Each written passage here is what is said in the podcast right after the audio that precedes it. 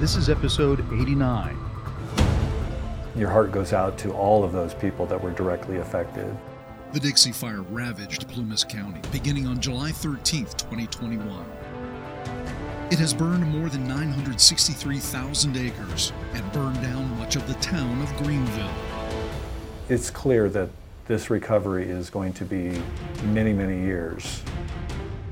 Recovery began before the fire was even contained. Unfortunately, this is a process very familiar to state and federal recovery teams. They're saddened, but yet encouraged that they're getting quite good at the cleanup process. Cleanup begins with removing hazardous debris left behind by the fire and continues past soil samples and release of the property back to the landowner. If owners participate in the consolidated debris removal program, there is no cost to them. They know when they are finished with this process that all of the steps will have been uh, taken to ensure that the, prop, the uh, cleanup is done properly and safely at, again, no out-of-pocket expense. But time is of the essence, and rain is upon us, which means mitigating potential debris flows. Maintaining a healthy watershed, preventing runoff into creeks and streams, and possibly impacting you know, drinking water supplies for much of California is also a very important consideration. We talk with an expert on the subject, Jerry Sipe, recovery manager for the Dixie and Beckwourth Complex fires, right now. We are at the Disaster Recovery Operations Center here in Plumas County, and I'm sitting in a very small office with my colleague, uh, Alicia De La Garza, and uh, Mr. Jerry Sipe, who is the recovery manager for the Beckwourth Complex and Dixie Fires. Uh, good morning, and thanks for taking a few minutes to sit down with us. I appreciate it. Good morning, glad to be here. Every time we have a fire, a wildfire that tears through a community, and we've had way too many of them in the last few years, for sure. Here in uh, Quincy, Greenville, this area ha- really was dealt a blow by the recent fires. And as we drove around today, looking uh, at some of the, the damage uh, and a lot of it, we see a lot of different things out there that need to be cleared before really people can start rebuilding. The community can get back on its feet. And to begin that process uh, could take a while. Before we get into that daunting task, explain to the audience what your background is. Yeah, thank you. So I'm the retired director of environmental health for Plumas County. I served in that role for about 20 years. Uh, have been in Plumas County living and working uh, for the last 35 years. And I also served as the Office of Emergency Services Coordinator for Plumas County. So I have a unique perspective on the emergency response side, but also on the environmental health side. What do you see when you drive through this area of Plumas County, having been a resident here for such a long period of time? This is your home. What comes to mind? What, what do you? What's your first impressions? Obviously, when you drive through Greenville, just the the devastation and the um, your heart goes out to all of those people that were directly affected. I mean, I I'm here in Quincy, and fortunately, Quincy was spared. Um, but I have lots of friends and neighbors that um, were not so lucky, and that's the that's the first thing that comes to mind. And then when you just drive through miles and miles of um, very high intensity fire where you know you've had impacts to forest, but you've also had more subtle impacts to the landscape, to the soils, um, you know, to the watershed. Uh, it, it's clear that this recovery is going to be many, many years before Plumas County returns to any sort of uh, sense of normalcy. So, how is it that wildfires, um, you know, those that cause the kind of damage that the Dixie has had here, how does that impact the health of humans and wildlife and the environment?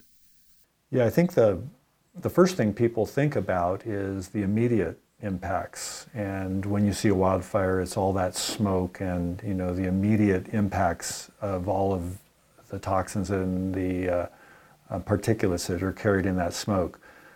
But in terms of long-term impacts, the toxic ash and the heavy metals are a very, very important um, consideration. And uh, besides that, we're up in the upper watershed of the Feather River, serving you know the vast uh, majority of the California watershed and, and Lake Oroville. So maintaining a healthy watershed, preventing runoff into creeks and streams, and possibly impacting you know drinking water supplies for much of California is also a very important um, consideration. How do you how, do, how does one do that? That takes a very large team of a lot of folks working really hard, uh, and I think it starts with the BAER report, which is the Burn Area Emergency Response Plan, that is now being um, uh, worked on by the Forest Service and uh, federal partners, and they'll be looking at those impacts and ways to minimize runoff and erosion because here we are in you know early to middle October and with any luck we're going to be in a, a normal rainy season here uh, real soon so we need to we need to get ahead of those runoff impacts and uh, protect the soils that we can because all the vegetation that usually does that job is no longer there. Yeah, that's a fact. And that puts burn recovery areas in a very difficult situation. It's a catch 22.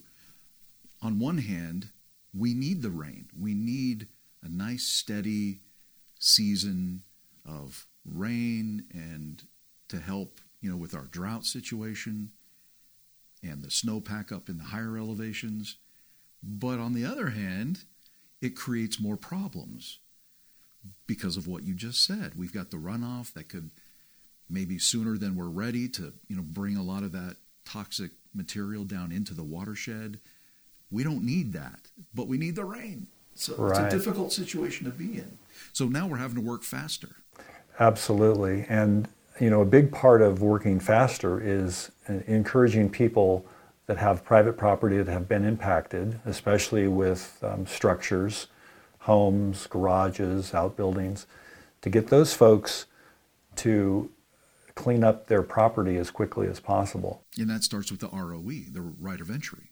That's correct. We have um, uh, the right of entry or the what's called the Consolidated Debris Removal Program that's funded and uh, uh, supported by both Cal OES and FEMA that will help property owners that have no insurance or might um, be underinsured clean up that property at no out-of-pocket expense.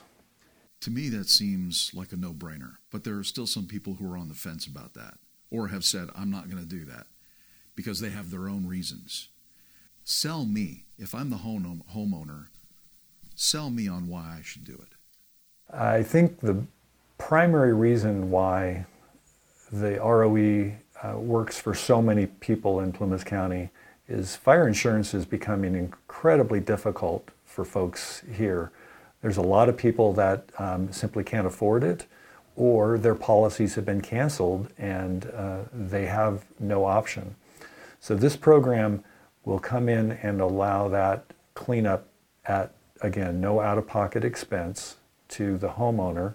They know when they are finished with this process that all of the steps will have been uh, taken to ensure that the, pro- the uh, cleanup is done properly and safely.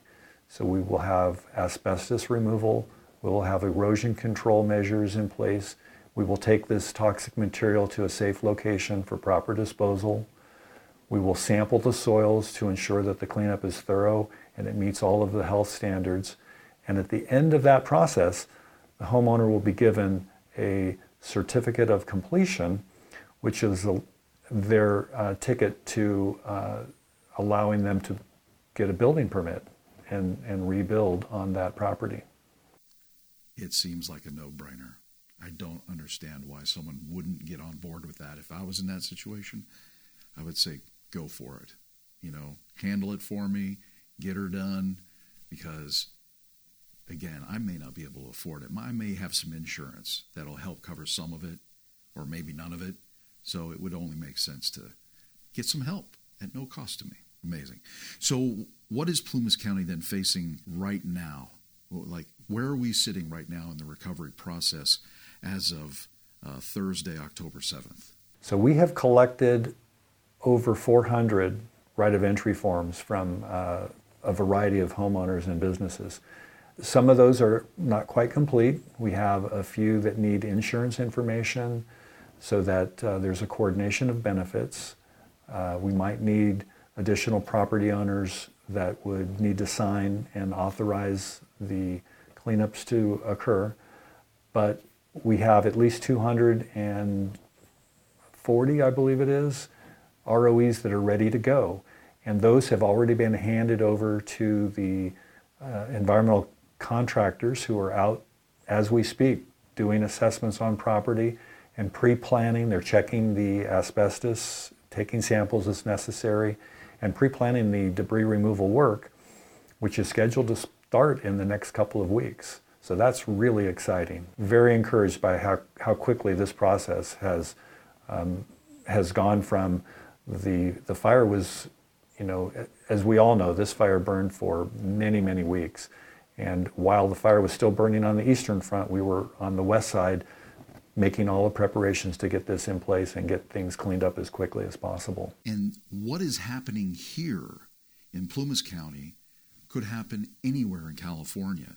So the hoops that Plumas County is having to jump through and the things that the homeowners are going through, the community itself as a, as a whole, is something that would apply to any community in California because this is the same process whether you're up here in Plumas or maybe you're in Orange County or maybe you're you know in uh, Humboldt County. This is all the same thing. So any community could expect the same thing to happen as what's happening here in terms of a recovery process. Yes. We uh, unfortunately as I've heard a number of Cal OES folks that work on this program say they're they're saddened but yet encouraged that they're getting quite good at the cleanup process. Unfortunately, they've had a lot of experience, and uh, you can tell from how quickly things are falling into place here, uh, how smooth this whole process is working. Right. So, final thoughts before we let you go. I just encourage folks that might think that this type of a disaster couldn't happen to them to realize that this is becoming, unfortunately, the new norm. And it's up to every individual to take the steps that they can to make their own homes and their own communities as fire safe and as fire resilient as possible. Unfortunately, in the last five years, over 60% of the Feather River watershed has been impacted by fire. That's a, that's a sobering statistic. And uh, we hope, um, but fear maybe the other 40% might you know, go in the next five years. So so be prepared and, uh, and, and do all you can for individual and community preparedness. And if you're not sure where to start, folks, there's so much invaluable information out there.